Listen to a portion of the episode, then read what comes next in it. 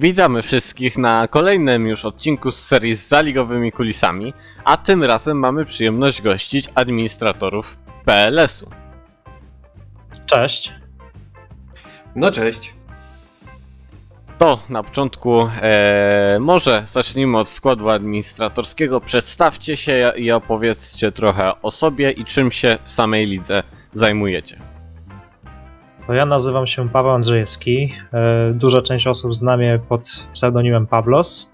E, Moja rola w lidze to jest chyba takie ogarnianie mocno techniczne wszystkiego, ponieważ jestem osobą odpowiedzialną za serwery, jestem osobą odpowiedzialną za, za stronę, jestem osobą odpowiedzialną za modyfikacje ligowe, za przygotowanie fizyki e, pojazdu oraz e, takie typowo techniczne właśnie tematy z tym powiązane, czyli na przykład aktualizacja bolidu na dany weekend wyścigowy, e, jakieś doraźne poprawki w przypadku błędów z torami czy z e, samochodami. To jest mniej więcej moja rola. No, Mateusz Ziubson-Ziubiński. Ja zdecydowanie zajmuję się tym, aby uprzykrzać życie Pawłowi. E, Wymyślam to coraz to nowsze e, komplikacje w naszej lidze, jakieś nowe, nowe sprawy, które można by wprowadzić. No a poza tym, no to staram się wspierać Pawła jak potrafię, e, chociaż trochę już mam mało czasu na takie poważniejsze aspekty, ale gdzieś tam zawsze w wolnej chwili coś dla ligi można spróbować zrobić, jako że to jest ta taka pasja.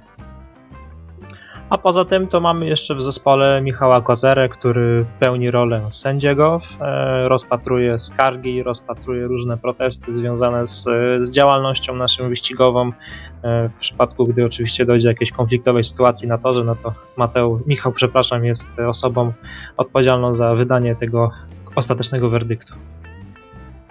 No, oczywiście nie sposób tutaj wspomnieć też y, ogromnego wsparcia z zakresu modelowania y, i wykorzystania aspektów takich fizycznych y, w naszej lidze.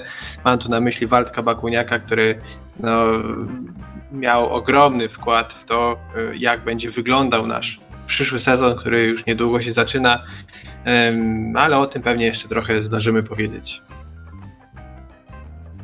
Dobrze, to jak już wspomniałeś o, o lidze, to opowiedzcie widzom, e, na czym jest ta gra, na jakiej platformie i dokładniej czym się, e, jak działa ta liga. Później możecie też przejść do samej historii ligi, powiedzieć jak to się wszystko zaczęło. Na pewno DNA naszej ligi są bolidy jednomiejscowe. y, Jakoś tak historycznie od zawsze Formuła 1 y, i ogółem bolidy y, były nam pisane. Zawsze się tym specjalizowaliśmy, zawsze na tym się ścigaliśmy. Także projekt PLS, który zaczął się w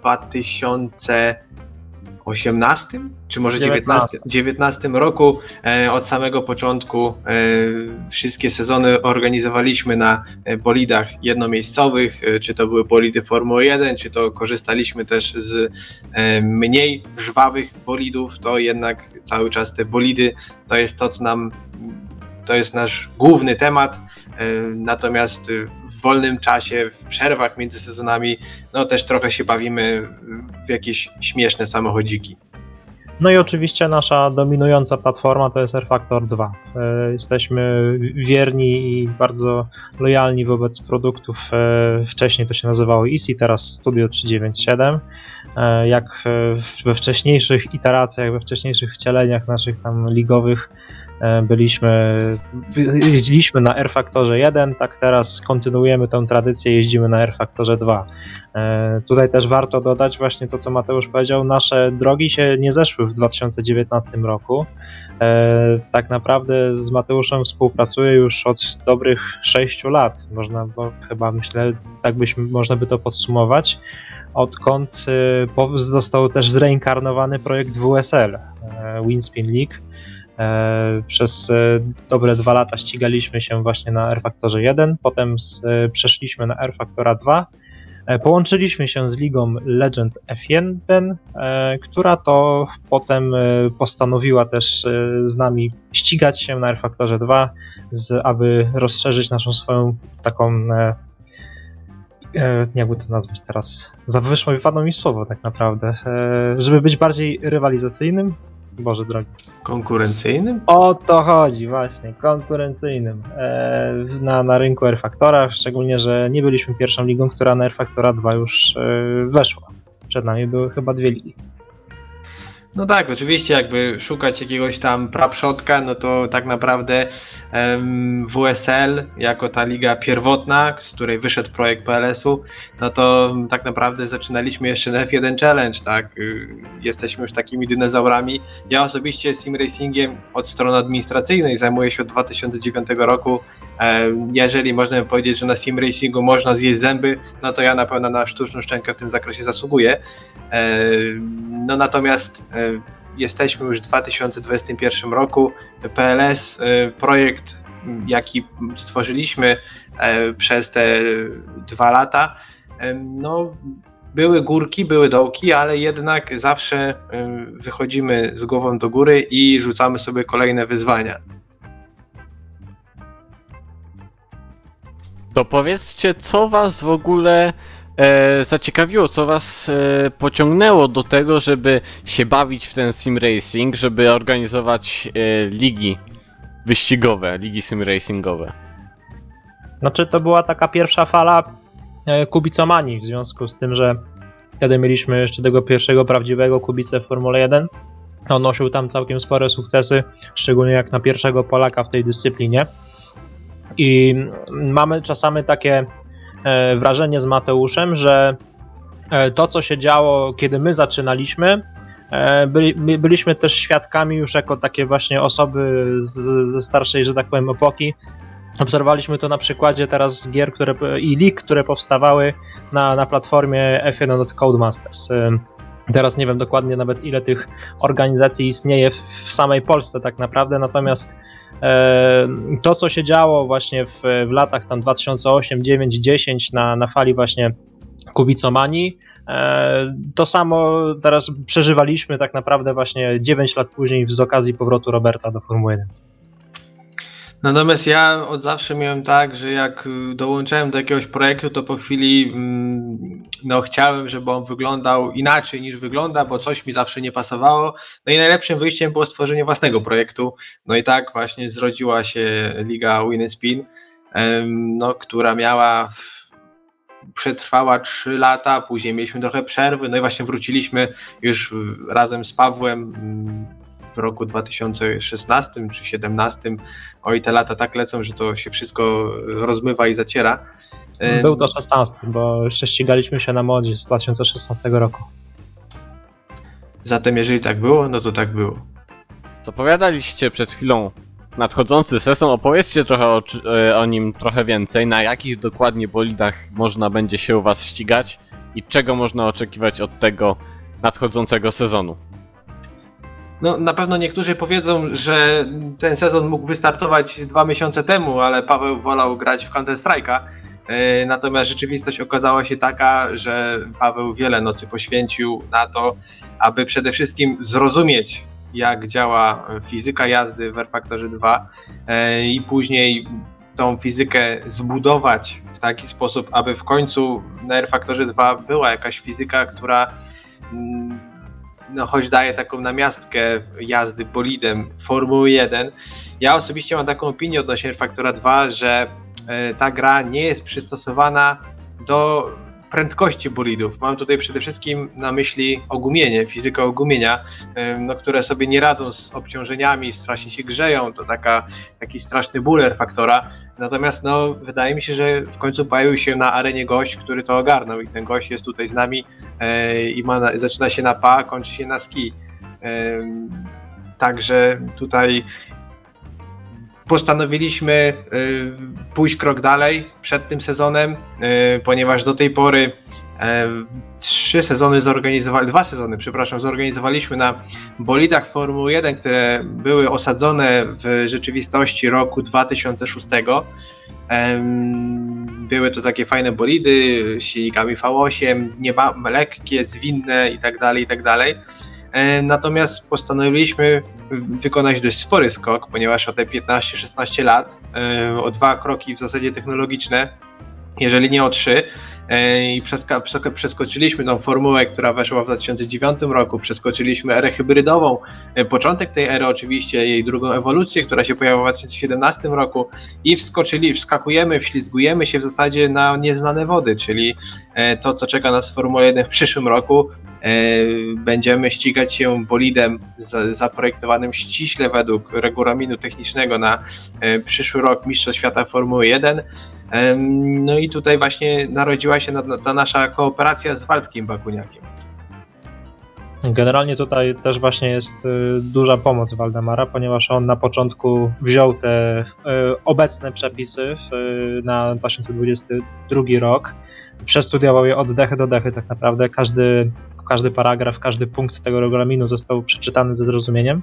Następnie ten bolid został zaprojektowany w, w profesjonalnym programowaniu do do budowania takich właśnie modeli 3D e, zostały wykonane symulacje, czy to CFD, czy, czy jakieś inne powodujące, że otrzymujemy tak naprawdę wartości liczbowe i wartości oczekiwane e, docisku, jaki, jaki ten bolid powinien generować. Czyli na przykład wiemy z dokładnością, do jednej setnej tak naprawdę ile docisku powinno generować przednie skrzydło, ile docisku powinno generować tylne skrzydło, no i oczywiście ten najważniejszy element tej nowej generacji bolidów, ile docisku będzie generowała ta podłoga, która ma być e, podobno rewolucyjna. E, to wszystko zostało obliczone, wszystko zostało przeniesione potem na papier i potem te liczby zostały przeniesione przeze mnie do fizyki R-faktora. E, efektem końcowym, no podobno są całkiem pozytywne wśród ludzi. Ja miałem ochotę, też miałem okazję już się przejechać, natomiast no, mi jako twórcy też nie, nie wypada się wypowiadać i mówić, że, że jest bardzo fajnie, no bo to, to, to brzmi oczywiście jako autopromocja, natomiast no, mi zależy też na tym, żeby e, ta jazda i ta i cała przyjemność jazdy leżała właśnie po stronie ludzi, którzy z tego bolidu będą korzystali. Tak samo można by też powiedzieć na, dużo na temat tego, jakie nowinki zastosowaliśmy tak naprawdę w tym bolidzie. E, rozglądając się czy to po konkurencji, czy to po, tak naprawdę po rynku światowym modów na R-Factorze, e, wprowadziliśmy rzecz wręcz innowacyjną w kontekście oczywiście bolidów, ponieważ w kontekście samochodów na przykład jednomiejscowych, czy to są GT, czy to GTE, czy to jakieś LMP, to mam, to oczywiście te, te rzeczy istniały, natomiast ja zmierzam do, do wprowadzenia elektronicznej kontroli trakcji oraz elektronicznych ABS-ów w tym bolidzie. E, wynika to tak naprawdę z tego, że e, Waldemar przekazał na taką ciekawostkę dotyczącą systemów hybrydowych. On twierdzi oraz jest taka dość e, tak naprawdę panująca dość mocno plotka w, w, świecie tym właśnie inżynieryjnym tych bolidów i, i, konstruowania tak naprawdę tych wszystkich pojazdów, że systemy hybrydowe w Formule 1 działają jako, jako pasywna trakcja. E, w sytuacji, gdy bolid przyspiesza, E, oczywiście systemy hybrydowe wtedy nie, nie, nie doładowują tego, tego w, ty, napędów i nie doładowują tylnej osi, żeby jeszcze zwiększyć oczywiście tę moc, natomiast e, one się włączają po pierwsze stopniowo, aby zwiększyć tą moc dopiero w momencie, kiedy bolid uzyska jako, jako taką stabilność, ale czasami nawet zdarza się, że ten system hybrydowy potrafi e, działać odwrotną siłą niż, e, niż siła napędu silnika spalinowego, tak aby właśnie zmaksymalizować tą e, trakcję na, na wyjściu z zakrętu. I tą rzecz chcieli, chcieliśmy właśnie odwzorować w naszym bolidzie i chyba się udało.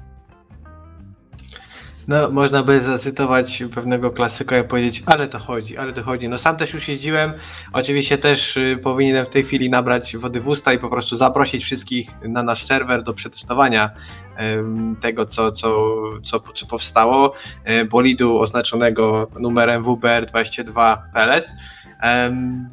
No i cóż, na pewno my jako PLS staraliśmy się od samego początku zrobić coś inaczej E, zwykle, jeżeli mówimy o lidze Formuły 1, no to kojarzymy sobie to z takim schematem.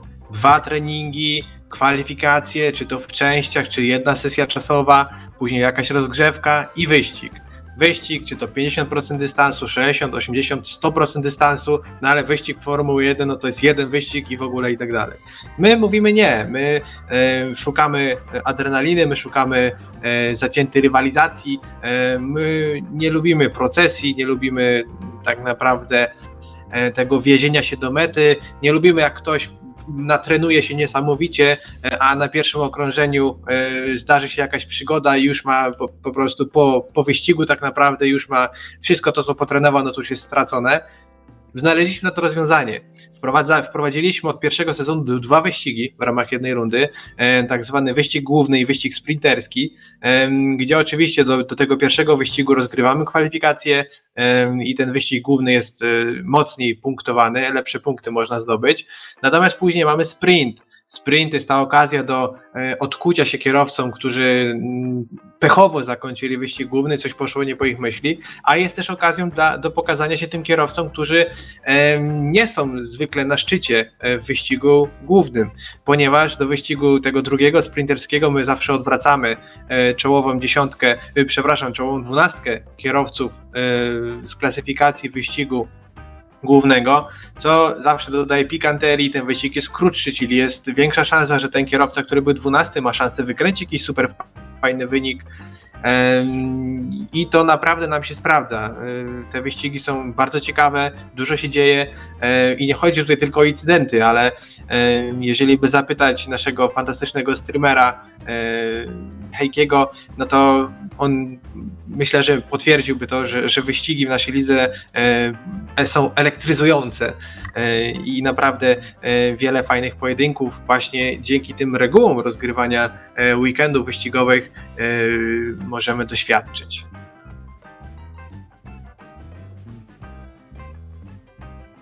E, a nie, próbo- nie chcielibyś e, spróbować e, takiej, e, takiego formatu wyścigowego, taki jak Formuła 1 będzie w tym sezonie testować, czyli sprint kwalifikacyjny, no bo Formuła 1 nie lubi, jak się mówi, wyścig kwalifikacyjny, tylko sprint kwalifikacyjny. Czy nie myśleliście o takim e, także formacie? Pierwsze pytanie, ilu oni kierowców nawet odwracali na początku? Zero. Czyli, czyli ten, kto zdobędzie pol, czyli tam będzie, będą kwalifikacje, czy w ogóle nie będzie kwalifikacji? Będą kwalifikacje w sobotę. Będzie Piątek, piątek? Może w piątek. Tak mi się wydaje, że, że właśnie, że klasyfikacja tego drugiego treningu, to jakby to będzie wtedy te kwalifikacje jakby no... Tak? Tak to oficjalnie. Coś takiego czytałem, ale oczywiście Czy mogę oni się się kręcą oczywiście, za każdym razem jest e, każda jest inna koncepcja. No ja już słyszałem też koncepcję, że będą odwracane oczywiście cały grid, że będzie tam odwracana tylko część.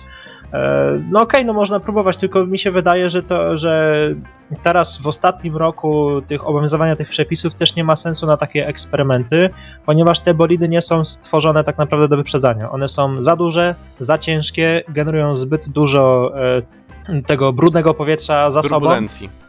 Dokładnie i y, przez to tak naprawdę jazda jeden za drugim jest całkowicie wykluczona. No, jest te, pewien cień nadziei w tych, tych nowych regulacjach z, z powodu tego całego efektu aerodynamicznego generowanego przez dyfuzory.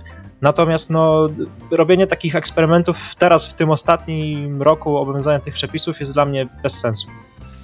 To znaczy, ja od siebie powiem, że e, ja osobiście uważam, że oczywiście brudne powietrze to jest wróg walki na torze, ale pierwszym wrogiem, jakiego należy tutaj pokonać, są opony, które nie pozwalają się ścigać. E, okna operacyjne opon Pirelli zawsze słynęły z tego, że są wąskie jak e, podjazd pod basztę w Azerbejdżanie e, i, i próba jakiegokolwiek dociśnięcia, utrzymania się za kimś, to wypadasz z okna temperaturowego albo już termicznie opony zjadasz i po prostu już jest po twoim stincie, tak?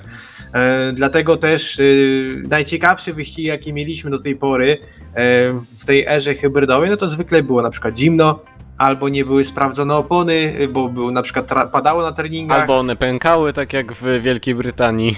No oczywiście, tak.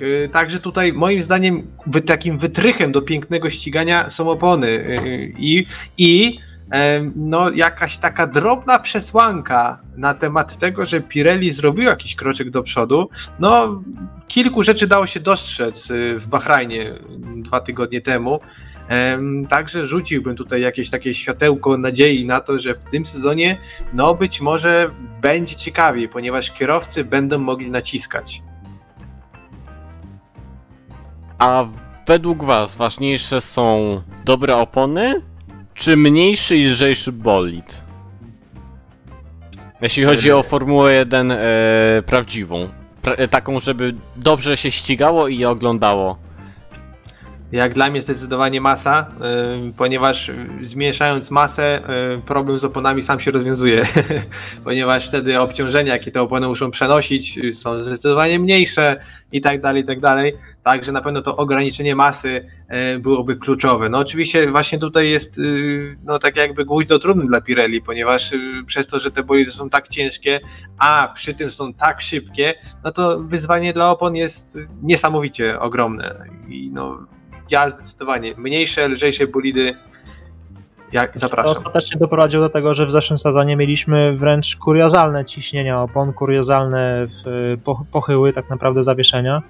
E, te bolidy, gdyby, gdyby odblokować ten właśnie ten problem z oponami i wprowadzić takie mieszanki, które by się nie niszczyły pod wpływem e, tych przeciążeń, tak jak byliśmy tego świadkami na Silverstone, no to te bolidy mogłyby lecieć co najmniej półtora sekundy szybciej na okrążeniu niż, niż teraz.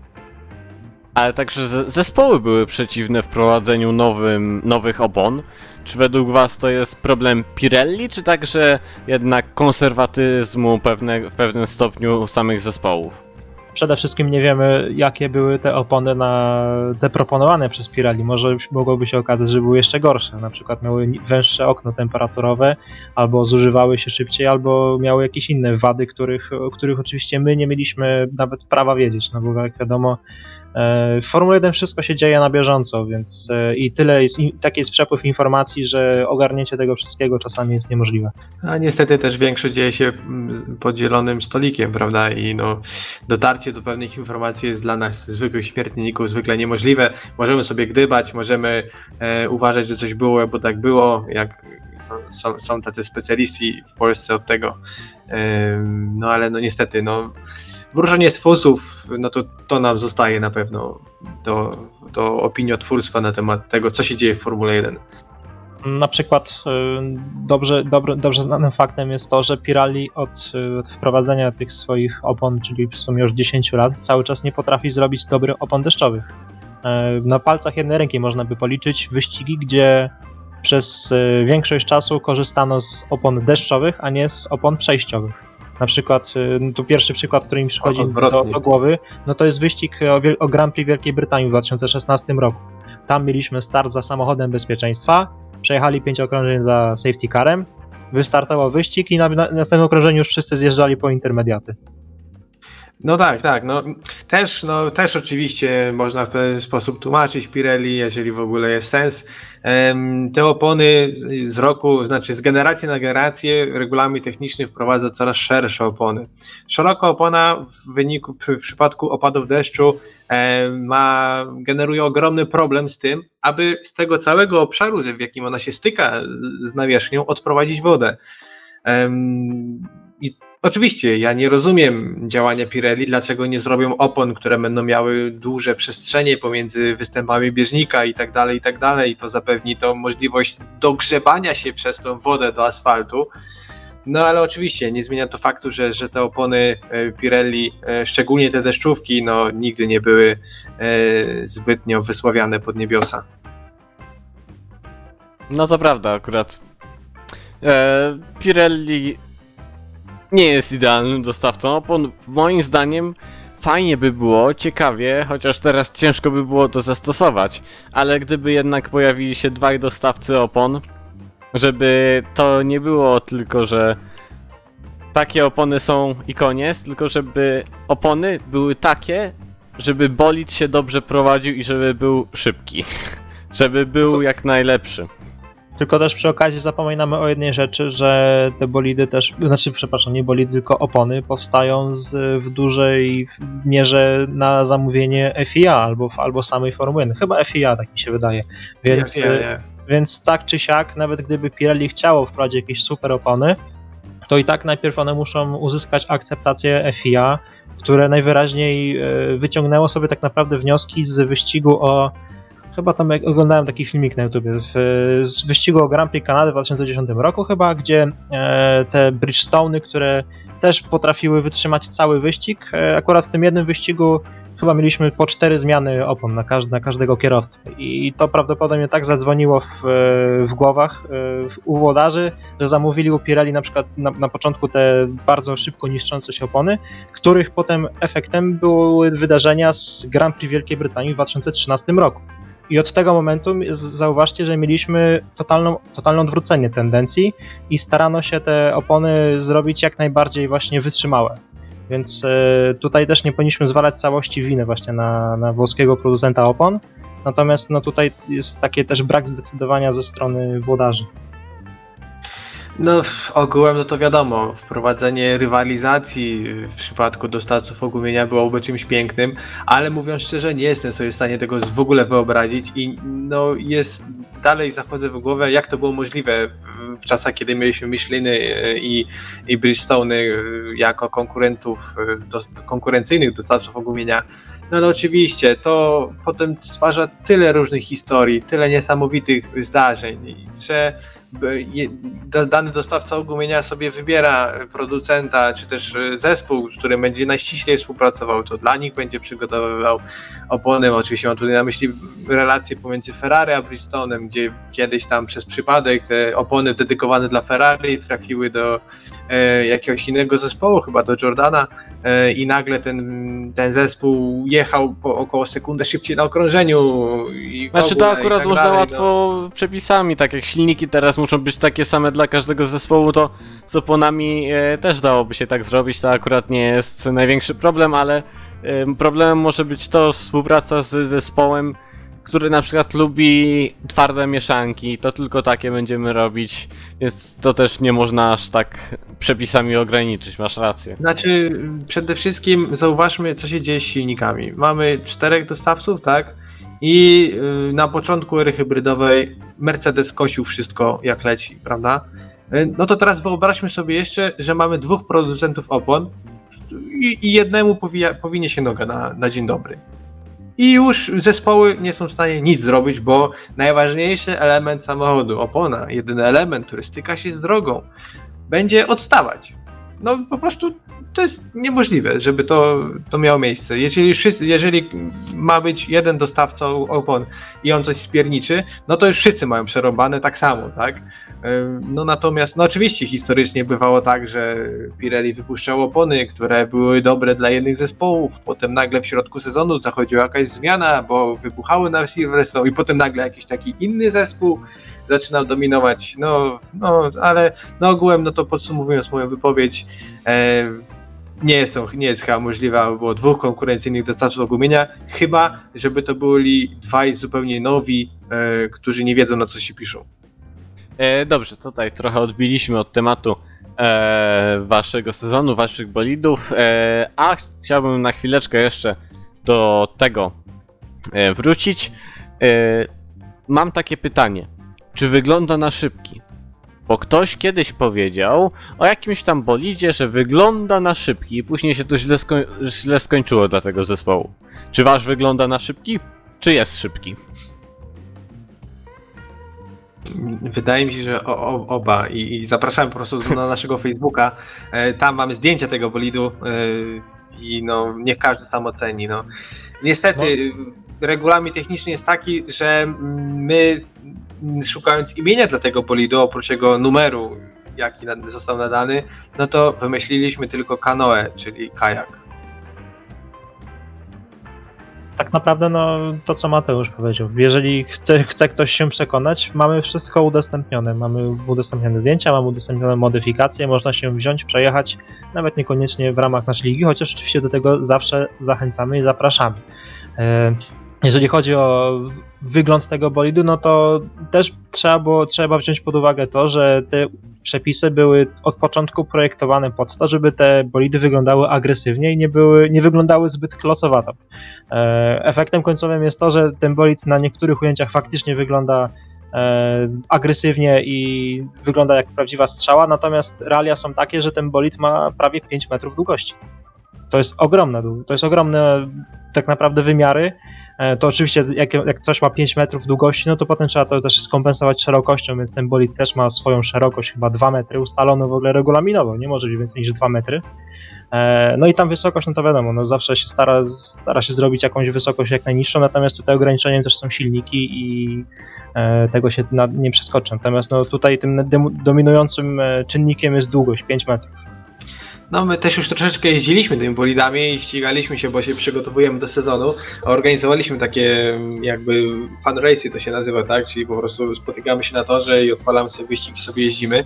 No i muszę przyznać ze swojej perspektywy jako kierowcy, że na ciasnych torach, no my jeździliśmy po Imoli, gdzie jest dość wąska szerokość, mała szerokość toru, no to jechanie tuż za kimś jest dość problematyczne, ale nie chodzi o to, że tam brudne powietrze czy coś, czy coś, tylko po prostu ten bolid ma takie ogromne koła, e, takie szerokie tylne skrzydło i ono jest zadarte do góry, ponieważ mamy dość duży prześwit pod samochodem, e, że czasami ciężko cokolwiek zobaczyć za rywala. Także to jest to nowe, nowe wyzwanie, z jakim na pewno będziemy się mierzyć. To jeszcze chciałem spytać e, o. Wspominaliście, że były wyliczenia, ile ten bolid generuje docisku, jakie e, teoretycznie na, na, w symulacjach ma osiągi. Czy porównywaliście z ten bolid, ten, który zrobiliście, tego moda z innymi modami z innych lat? Czy generują więcej, mniej docisku? Jakie są różnice między tym? Znaczy, no z tego co mi tam, co pamiętam, co, co sprawdzaliśmy, co nam Waldek przekazywał, bo tutaj już oczywiście przydałaby się teraz wiedza walka, który by ci wyłożył tak naprawdę cały wykład na półtorej godziny o tym wszystkim. Natomiast e, long story short, e, ten bolid w założeniu ma generować mniej docisku od obecnej generacji bolidów. Stratę docisku może bym tak szacował na 40%. E, patrząc po liczbach, jest taki współczynnik, którego ja do, do teraz nie, nie rozumiem, natomiast no, on jest za każdym razem przeliczany przez, przez Waldka właśnie jakieś bardziej zrozumiałe dla mnie liczby, czyli newtony. Chyba to jest jakiś tam współczynnik e, czołowy, coś takiego. No to to są liczby o w, w 40-30% mniejsze niż obecna generacja bolidów. Znaczy, tu mówisz, Pawle, o, o, o, o, współczynniku, który wyraża stosunek siły docisku do siły oporu aerodynamicznego, mi się wydaje. Możliwe. E, czyli e, jeżeli dmuchamy sobie na samochód, to, no, to mamy dwie składowe siły aerodynamiczne, która powstaje. Jedna siła będzie dociskać samochód do ziemi i to chcemy, a druga siła będzie mm, no, tym oporem, y, który będzie stawiał sam bolid y, naprzeciwko y, powietrza, prawda? I to jest ta siła, której nie chcemy, tak? No i tutaj ten, ten stosunek, no to jest właśnie coś, no to żeby ten stosunek był jak najbardziej rozbieżny, tak? Im większa siła docisku przy jak najmniejszym e, oporze, no to tym lepiej. To jest coś, na czym położyło się pięknie na lasagnim Ferrari w zeszłym roku, które po prostu miało e, tak jakby wlekli ze sobą pług trzyskibowy, ponieważ taki opór generował ich samochód na prostych. Dokładając do tego e, sprawę silnika, który musieli po prostu schować w spiżarce, bo przesadzili w pewnych obszarach, nie wiadomo w jakich oczywiście, no bo tego się nigdy nie dowiemy, no to właśnie to, to, to leżało u Ferrari. Dlatego Ferrari położył zeszły rok i może w tym roku będzie nieco lepiej.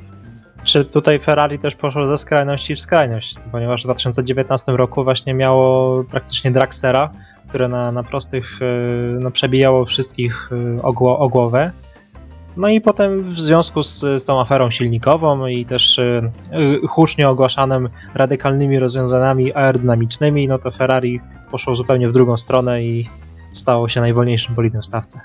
No takie rzeczy mogą się wydarzyć tylko w Maranello, także ja nie, nie, nie, nie byłem w szoku.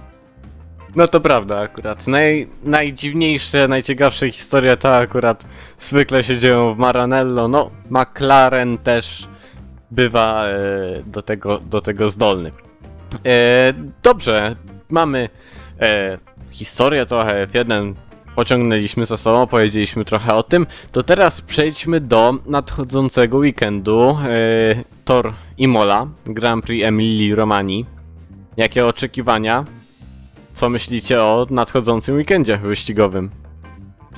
Czy ja na pewno chciałbym powiedzieć, że mam nadzieję, że ten niesmak, jaki mi pozostał po tym, jak Red Bull za darmo oddał wygraną w Bahrajnie, zostanie zatarty. No i pokażą, że no, mają trochę tej przewagi jednak na dzień dobry. No bo kurczę, yy, mówi ci, że to może być sezon Red Bulla, że Verstappen w końcu rzuci rękawicę Hamiltonowi, ale yy, Hamilton, ja nie pamiętam kiedy ostatni raz Hamilton wygrał inauguracyjny wyścig w sezonie. Nie pamiętam. On zawsze na początku nie mrawo, tutaj się musiał wystrzelać pan Valtteri Bottas, tutaj musiał pan Vettel swoje pojeździć, a potem zacząć swoją zbinalę. Natomiast no, realia są takie. Mercedes niby nie jest najszybszy, a jednak to Hamilton jest liderem klasyfikacji generalnej po pierwszym wyścigu. No i jakby no, no ja jestem zniesmaczony. Ja ogółem dalej przeżywam. Patrząc po, po torze, to teoretycznie on faworyzuje Red Bulla, Natomiast uważam, że, że Mercedes y, wzorem zeszłego roku y, on też odbuduje swoją formę na tyle, że znowu stanie się dominującym bolidem. E, mieliśmy taką samą historię w zeszłym roku, w pamiętne Grand Prix Austrii, gdzie były wybuchające czujniki skrzyni biegów, jakieś różne inne przygody. I potem okazało się, że dwa wyścigi później Mercedes był już zupełnie niepokonanym bolidem, sekunda przewagi, bezpieczne dojechanie do mety, praktycznie oszczędzanie silnika już od dziesiątego okrążenia wyścigu, więc yy, uważam, że w Mercedesie jest ukryty potencjał, którego jeszcze nie wykrzesali aczkolwiek e, no, wszystkie karty wskazują, że Red Bull powinien mieć jeszcze tą przewagę z, no, z takiego pierwszego wierzgnięcia koniem, no i poza tym e, ten bolid też się zachowuje lepiej od początku. E, testy pokazały, że Mercedes ma jakieś problemy z balansem, chociaż już teraz w pierwszym wyścigu tych problemów zupełnie praktycznie nie było. Nie wiem, czy, czy jakikolwiek Mercedes zaliczył spina podczas treningów czy kwalifikacji. No nie, bo poszerzali tor, wiesz. To No, no tak. Zakręt no i... czwarty i tego typu sprawy. Tak, tylko że Hamilton spinował chyba w zakręcie tam 12 czy jakimś tam z jednym z ostatnich, nie? Tam to był przedostatni zakręt, ten e, tam poleciał żwir przecież podczas testów e, i też zmarnował kilka godzin swojej jazdy. I teraz już podczas tego weekendu no, wyścigowego to się nie zdarzyło. Więc y, uważam, że teraz te, te, trzy tygodnie przerwy, w ogóle to jest ogromna, ogromna ilość czasu. Szczególnie, że między testami a pierwszym wyścigiem też było mniej więcej 3 czy 4 tygodnie. O ile, a jeśli nie dwa. No a same bolidy też przy, przywożone na testy różnią się diametralnie od tych wystawianych w wyścigu, to. Nie, na testy już raczej przywożą takie, ja bym nazwał takie 90% tego, co, tego, co chcą wystawić. Tak, znaczy też, też na pewno, znaczy nie możemy patrzeć na, na ten sezon jak na normalny sezon, prawda? Mieliśmy testy trzydniowe, dwa tygodnie przed startem sezonu, no to tutaj już nie było czasu na kombinowanie, na wdrażanie powoli, poznawanie samochodu. Też te samochody musiały być w większości zbliżone do tych zeszłorocznych. Także no w tym sezonie ten, ta reguła, że na testach mamy samochód A, a na wyścig Mercedes potrafi przywieźć samochód B, no to może w tym sezonie niekoniecznie mogła wejść. Natomiast no ja staram się patrzeć dość perspektywicznie. Ważne jest to, że Mercedes nie, nie był najszybszy, nie był najszybszym bolidem w trakcie Grand Prix Bahrainu. Pal licho, że Red Bull no, zrobił głupotę i przegrali ten wyścig koncertowo.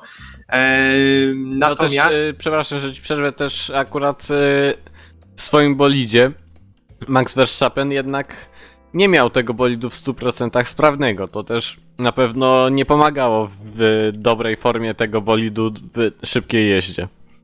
Przy no, czym tak, tutaj no, problemem Red Bulla wynikało ze strategii, a nie z tego, że mieli niesprawny bolid, ponieważ no, Verstappen wciąż potrafił jechać szybko tym bolidem, nie, nie, nie, nie miał jakichś tam dużych problemów. No, faktycznie w samej końcówce, jak tam e, gonił tego Hamiltona, no to też, też trzeba to przyznać, spalił opony. E, ponieważ no, po tym jedynym ataku, który okazał się być nie do końca e, poprawnym, no to już potem nie był w stanie w ogóle dojechać do, do Luisa. Znaczy, no tam wydaje mi się, że on po prostu odpuścił, żeby właśnie uspokoić te, te opony i jeszcze wykrzesać coś z nich, no ale no naprawdę, jadąc na pierwszym miejscu y, w tak łatwy sposób, oddając prowadzenie, licząc, że później wyprzedzi się Mercedesa na torze, wyprzedzi się Hamiltona na torze, no to jest naprawdę takie buńczuczne założenie. No i tutaj no po prostu Red Bull no, dał ciało, ale oczywiście zgadzam się z tym, że tam wyliczali, że te dwie dziesiąte na okrążeniu tracili przez te problemy z, z mechanizmem różnicowym, także no można im to oddać, tak? No kwalifikacje pokazały jasno, że no Red Bull był z przodu, e, no i tutaj też na pewno warto dodać to, że losy sezonu w zasadzie moim zdaniem są w rękach Pereza. I to czy i jak szybko Perez doskoczy tam do tej, do tej trójki yy, z przodu, no będzie naprawdę yy, kluczowe. Dlatego, czy yy, będzie presja większa na Mercedesie, bo oni we dwóch yy, jak Bottas nie będzie zbytnio odstawał, no są w stanie po prostu zamiatać Verstappena e, w większości wyścigu, bo wystarczy, że jeden zjedzie wcześniej, później dzięki temu Verstappen wyjedzie za nim, już go przytrzyma, to ten drugi, czyli Hamilton sobie odjedzie. No wiadomo, a jak jest dwóch na dwóch, zawsze to wygląda inaczej. No i ja na to liczę, że, że Perez to będzie tym, który no, finalnie przełamie tą klątwę drugiego kierowcy Red Bulla, no, która w zasadzie od zawsze od samego początku biednego funkcjonuje Mark Webber, pamiętam. Dobrze, przejdźmy teraz do ostatniej sekcji tego podcastu, czyli anegdotki i ciekawostki. E, chciałbym Was zapytać, czy macie jakieś historie, którymi możecie się z nami podzielić? E, lubię nagrywać podcasty, szczególnie w lesie i szczególnie z, w towarzystwie alkoholu. E, z kolegą Kozerą. Zwykle nagrywamy po wybranych wyścigach takie podcasty, w których sobie omawiamy właśnie e, to, co dzieje się w naszej lidze, jak przebiegły wyścigi. No, także zapraszamy też wszystkich e, serdecznie do, do, do, wzięcia udziału. Też czasami zapraszamy jakieś znane osobistości. Rozmawialiśmy z Kubą Brzezińskim, dość znanym simracerem z kraju nad Wisłą. Także cóż, no. O tych anegdotach to jest tak ciężko opowiadać, bo to jakby, no kurczę, no tyle lat się jeździ, tyle rzeczy się już widziało, tyle sytuacji się, się, się zmierzyło. To takie, takie anegdotki, no nie, może Paweł czymś strzeli za chwilę.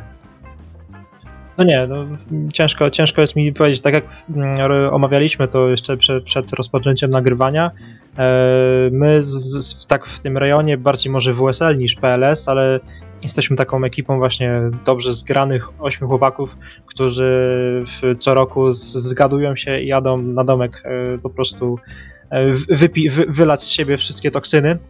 E, więc tutaj ciężko jest, że tak powiem, powiedzieć coś, co jednocześnie nie byłoby zbyt prywatną informacją, a z drugiej strony byłoby taką dość interesującą historią. No oczywiście zdarzają się na każdym wyjeździe jakieś takie głupoty, typu właśnie ja próbujący otworzyć bagażnik nogą, E, ponieważ e, zostało, znaczy wmówiono mi, że, że ten bagażnik ma czujnik pod, pod tylnym zderzakiem, więc próbowałem za każdym razem machnąć nogą. E, w tym momencie drugi kolega, w, w, pozdrawiam tutaj cię, panie Pryglu, E, tato już podwójny, e, więc w tym momencie klikał przycisk otwierający ten bagażnik. Ja przez cały biwak czułem, że, że jestem zajebisty, otwieram e, bagażnik nogą. Ostatniego dnia okazało się, że jednak byłem całe życie w błędzie i po prostu no chłopaki mieli sobie dobrą zabawę, no ale no tak mówię, zdarza się, tak? Czasami trzeba być tym głupim, żeby przez resztę życia być mądrzejszym. E, no tak, nie mogę zaprzeczyć, że tak nie było, bo tak było. E, natomiast no nie wiem, no może kilka ciekawostek o PLS-ie mógłbym sprzedać. E, to, co jest ciekawe, rozegraliśmy do tej pory cztery sezony, takie główne sezony, w których się ścigaliśmy tymi bolidami i w każdym kolejnym sezonie mieliśmy innego mistrza. Czyli nie ma tak, że jest jakiś jeden kierowca, który nas niszczy zawsze i tak dalej, i tak dalej i po prostu tutaj jest walka o drugą pozycję, czy o trzecią, czy czwartą, bo jest takich dwóch czy trzech, co oni zawsze wygrywają. Nie, mamy cztery sezony rozegrane, mamy czterech różnych mistrzów, przedamy piąty sezon i wcale nie zapowiada się, aby tutaj któryś z tych mistrzów dotychczasowych no, był jakimś pewnym kandydatem do tego, że, że to mistrzostwo drugie e, wyjeździ.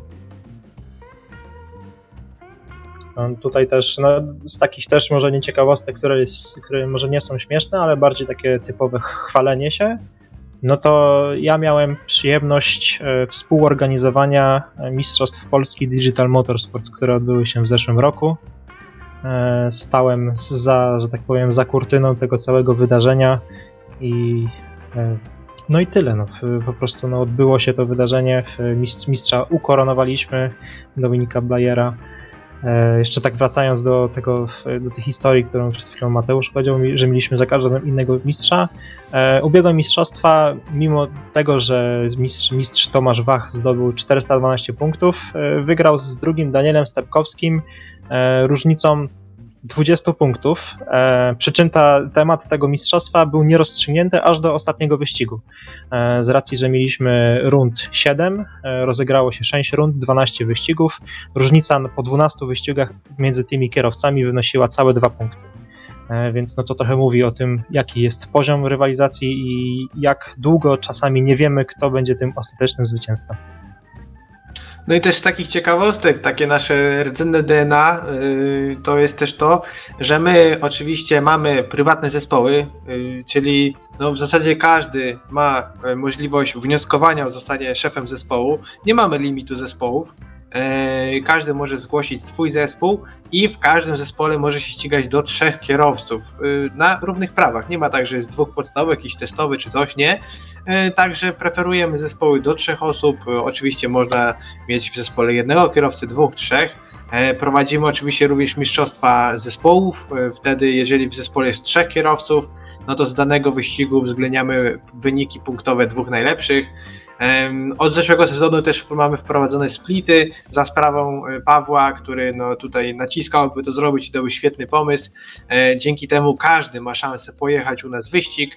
E, aktualnie na przestrzeni zeszłego, sezonu rozgrywaliśmy zwykle dwa splity. Ten split główny z transmisją, z komentarzem Sławka Hejkiego i drugi split, w którym no, wszyscy ci, którzy no, nie zmieścili się w prekwalifikacjach rozgrywanych na, na tym torze, na którym będzie kolejna runda, e, no to jechali oni wszyscy w tym drugim splicie i e, na początku ludzie tak patrzyli no trochę sceptycznie, że o, drugi split, to już nie to samo, czy coś, ale jak zaczęli się tam ścigać, walczyli sobie o wygraną, a nie o 25 miejsce, no to ten pomysł naprawdę chwycił. To też było bardzo ciekawe i też na ten sezon planujemy kontynuować te, te rozwiązanie. E, przed każdą rundą rozgrywamy prekwalifikacje. Każdy ma szansę przez e, określony czas, e, który po prostu kończy się o północy w dzień przed wyścigiem.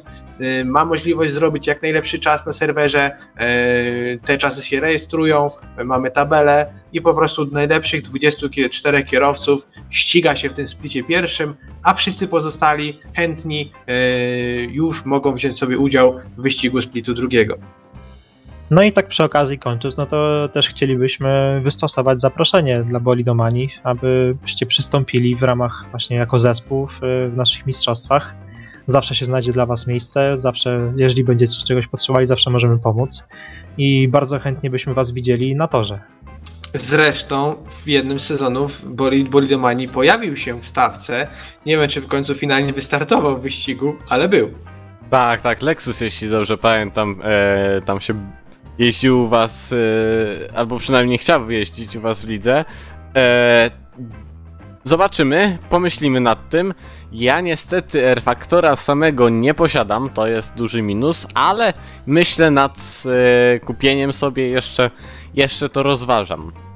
Ale na pewno bardzo dziękujemy e, za to zaproszenie.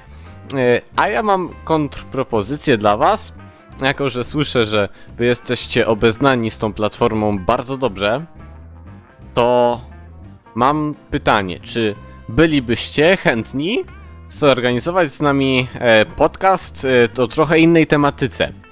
Tym razem stricte techniczny o bolidach i R-Factorze 2. Co wy na to? Zaprosicie kolegę, który e, to projektował. Zaprosimy także kolegów, administratorów Dix Racing, żeby tutaj się wypowiedzieli. Jeszcze inne ligi na R-Faktorze. Pozdrawiamy IRG i Dix Racing, to są nasi jest, już na rywale. Tak, na pewno to brzmi jak jakieś piękne sympozjum. A jak sympozjum, to na pewno będzie jakaś gala dinner, mi pasuje, ja bardzo chętnie. No to chyba możemy już wstępnie zapowiedzieć, że takie coś będzie przygotowywane. Kiedy i czy to wyjdzie, to, to inna sprawa, ale no to już chyba możemy wstępnie zaprosić. E, chciałbym was też, też zaprosić do samej ligi PLS. Wszystkie linki macie w opisie tego filmu, e, do Discorda, do Facebooka, do stronki i tak dalej, i tak dalej, do wszystkich miejsc, gdzie PLS można zobaczyć bądź pogadać z PLS-em. E, A także zapraszamy na naszą stronkę, gdzie już wleciała krótka e, zapowiedź właśnie tego sezonu, też polecam zerknąć. A ja już bardzo dziękuję moim gościom, za to, że się tutaj pojawili i pogadali z nami troszkę o lidze i R-Faktorze i o bolidach i o ciekawostkach. Dużo tych tematów było. Bardzo dziękuję. Bardzo dziękuję za zaproszenie. dzięki. I bardzo dziękujemy Wam, naszym kochanym widzom, dla których te podcasty powstają. Dziękujemy, że byliście z nami. I do zobaczenia, do usłyszenia już wkrótce, już za tydzień, albo nawet szybciej, bo coś większego dla Was szykujemy na YouTube'a. Bardzo dziękujemy, że byliście z nami i do zobaczenia, do usłyszenia. Cześć! Dzięki.